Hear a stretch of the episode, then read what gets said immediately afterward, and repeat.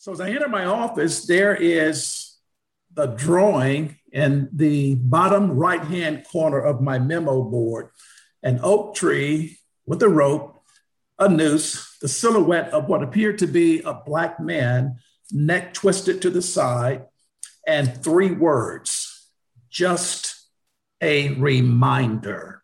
And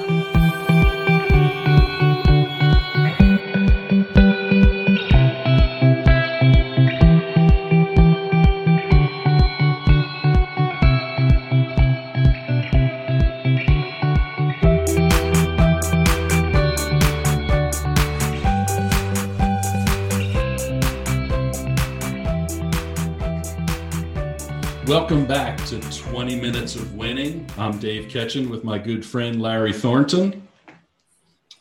Today we're talking about winning through opposite thinking. And, you know, one of my favorite examples of this came from the sitcom Seinfeld. You remember that sitcom, Larry? I do remember that sitcom very well. One of my favorites. Mine too. Um, you probably remember George Costanza, sort of a perennial loser, hapless sort of guy. Um, they had an episode where he suddenly starts becoming very successful. And the reason to become successful is he does the opposite of what he thinks he should do. And it made for a very good comedy, but I think it's also a good way to think about ways to possibly win in life that folks wouldn't ordinarily think of, thinking in an opposite way. So, um, in your book, Why Not Win, there's a really profound story where uh, in your workplace, someone had drawn a noose on your whiteboard I was hoping you could tell us the story of what happened in that instance and more importantly, how you reacted to it. Well, I will tell you, Dave, that taking an opposite approach in all of life, uh, if I hadn't said it before, let me reiterate it if I have. Most of what we will discuss as it relates to business is so appropriate for life. Can't overstress that. Very little of what we will discuss on any of these episodes are unique only unto business. It's life. And I'll give you some examples of those. But in reference to specifically what you're referencing, I must have been about 27 years old. I'm running the outdoor sign department at Coca Cola. Uh, I don't know where I even got the wherewithal to think on such a level as to create an end result such as what occurred. So I'm coming in, I'm newly uh, appointed as manager of this department. I have an all white report. Now, this is in 1979. So, to give some context. So, as I enter my office, there is the drawing in the bottom right hand corner of my memo board an oak tree with a rope, a noose, the silhouette of what appeared to be a black man, neck twisted to the side, and three words just a reminder. And I remember seeing that and thinking, wow, I knew that I had some massaging to do in my department, but never did I think that. So, what do you do in a case like that? Dave, let, let me just throw that back to you. If that were not necessarily you, but probably what would most people do in your mind? I think the typical response would have been to erase it very quickly. Well, let back up, take a photograph of it for some evidence, erase it very quickly, and then go to the appropriate uh, human resources person and file a formal complaint. But you took a very different approach.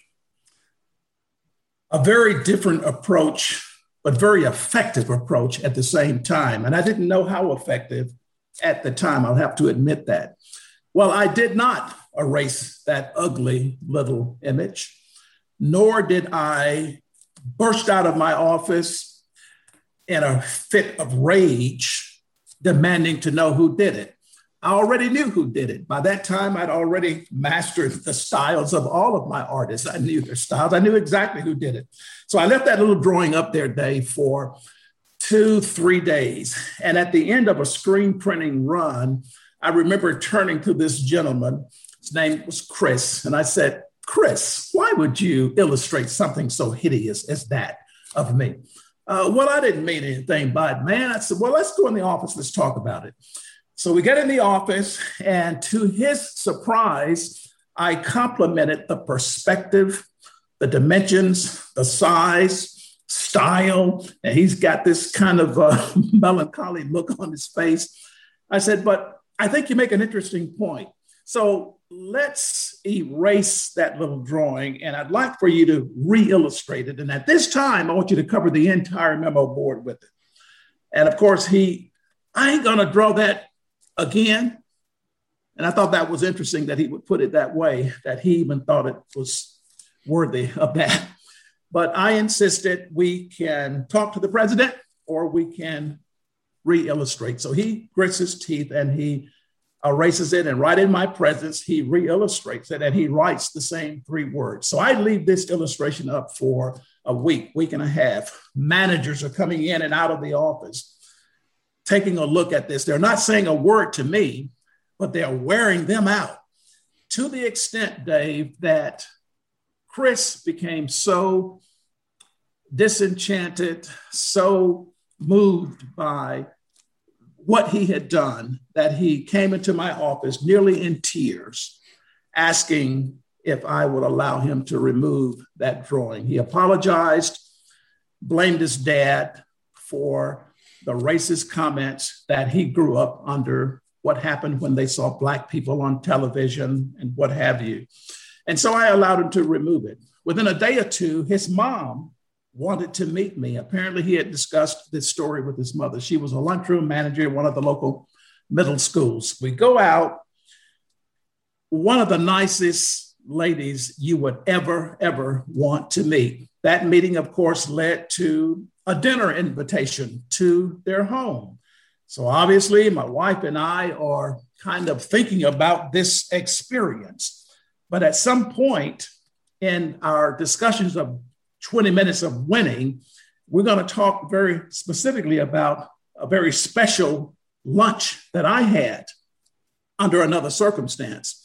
But I make it in, we get through the niceties. They even ask me to say the grace and it was a really, really wonderful evening. Great food. And there's dad, as described by his son, this racist dad, brother, sister, mom, and Chris. And we had a wonderful evening. The long and short of that story is when my son was born, this lady hand stitched a christening outfit for my son this dad hand crafted a cradle for my son. We go to church. When this gentleman passed, the dad, I was there at the funeral. Uh, and our families went on to become friends. I, and I'm not sure if I ever told you this piece of the story, but he was kind of down. His daughter was getting married.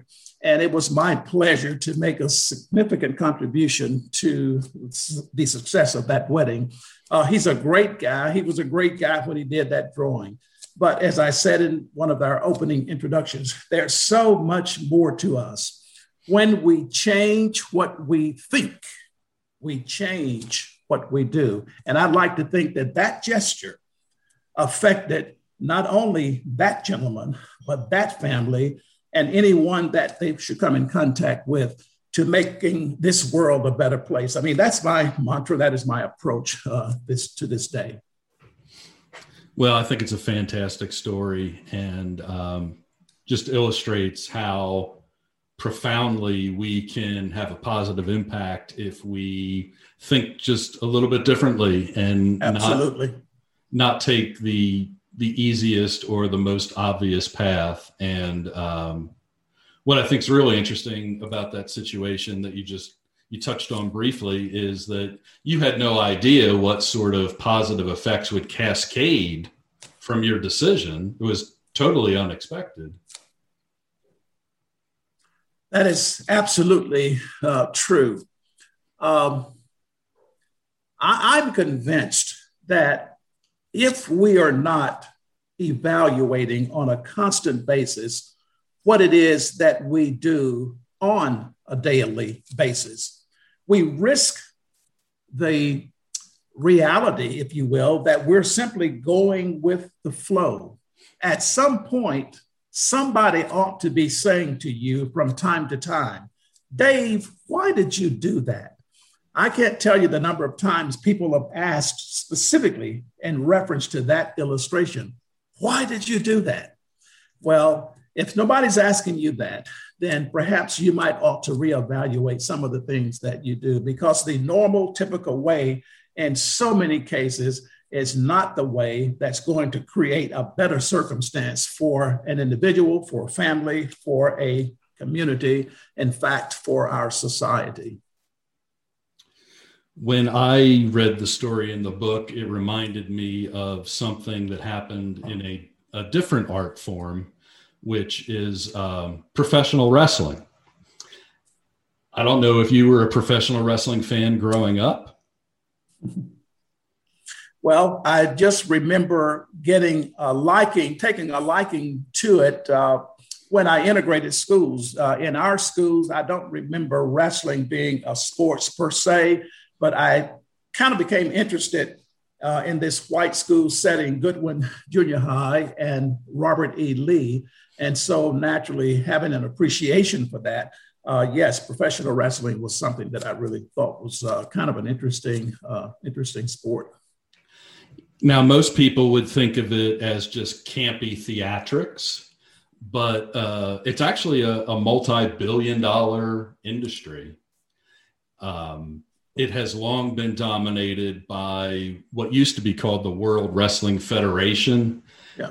You might recall uh, Bruno Sammartino. He was their champion for about uh, 10 years. Uh, Hulk Hogan was also uh, their champion for a number of years.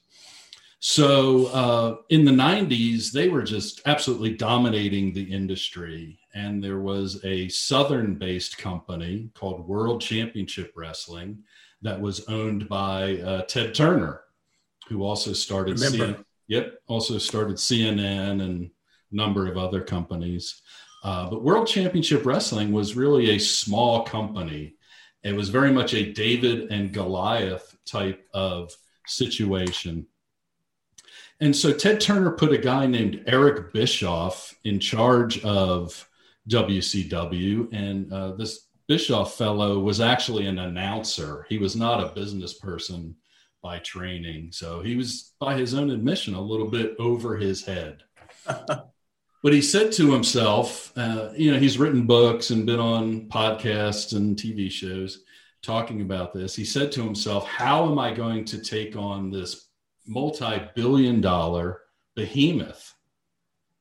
He ended up deciding, I'm going to make a list of everything that the World Wrestling Federation does in presenting their product, and I'm going to try to do the opposite. So, one of the things that the World Wrestling Federation did was they taped their programs, tape recorded their programs. Bischoff yeah. said, okay, all my programs are going to be live. And so maybe they'll be more exciting. The World Wrestling Federation, most of their matches on TV were between a star and a guy who never won. They call those guys jobbers. and then the matches between the stars would be reserved for pay per view events. So Bischoff said, you know what? I'm going to do the opposite. I'm going to put matches between stars on TV for free. The result of these differences was that this upstart, this David taking on Goliath, actually beat the World Wrestling Federation in the TV ratings 83 weeks in a row. How about that? 83 weeks in a row, all through opposite thinking.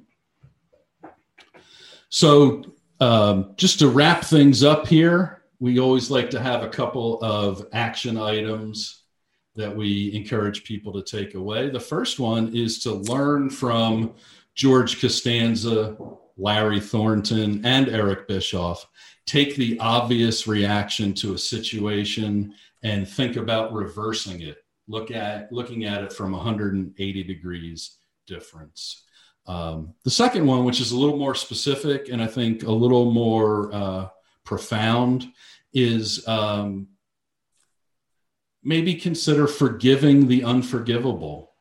You know, people are very reluctant to forgive, but uh, you were Absolutely. in a you were in a situation where uh, Chris did something that most people would consider unforgivable, and uh, you forgave him for that, and you guys subsequently developed a remarkable relationship, not just between you one on one, but between your families.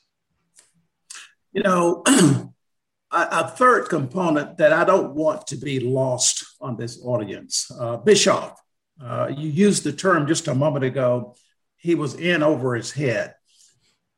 Dave, I can't tell you how often, in fact, the bulk of my life has been all about being in over my head. I mean, imagine never having taken a business course never having gone through a profit and loss statement to such an extent that when I get my first set of financials, I don't even know how to interpret them. In over your head and rising to the top. Bischoff was not a promoter, you said. He was not a businessman, but he had passion, he had desire. Nothing of any great significance has ever been accomplished without enthusiasm. How easy would it have been to simply say, I'm an artist. I can't do business. Bischoff, I'm an announcer. I can't take on this. I will tell you that putting yourself in uncomfortable settings is where the growth and the development lies. Opposite thinking, we're talking about. Opposite thinking was Bischoff saying, I'm going to do it. I'm going to give it a go. And comfort can cause us to miss our end. In fact, there are countless examples of where we desire comfort over putting ourselves in a situation to do bigger, to be bigger, and to, uh, in the process, make life bigger and better for other people. Well put, my friend. That's all we have time for today. So thanks for being here with me, and we'll look forward to doing this again. It's been great being with you, my friend. Thanks.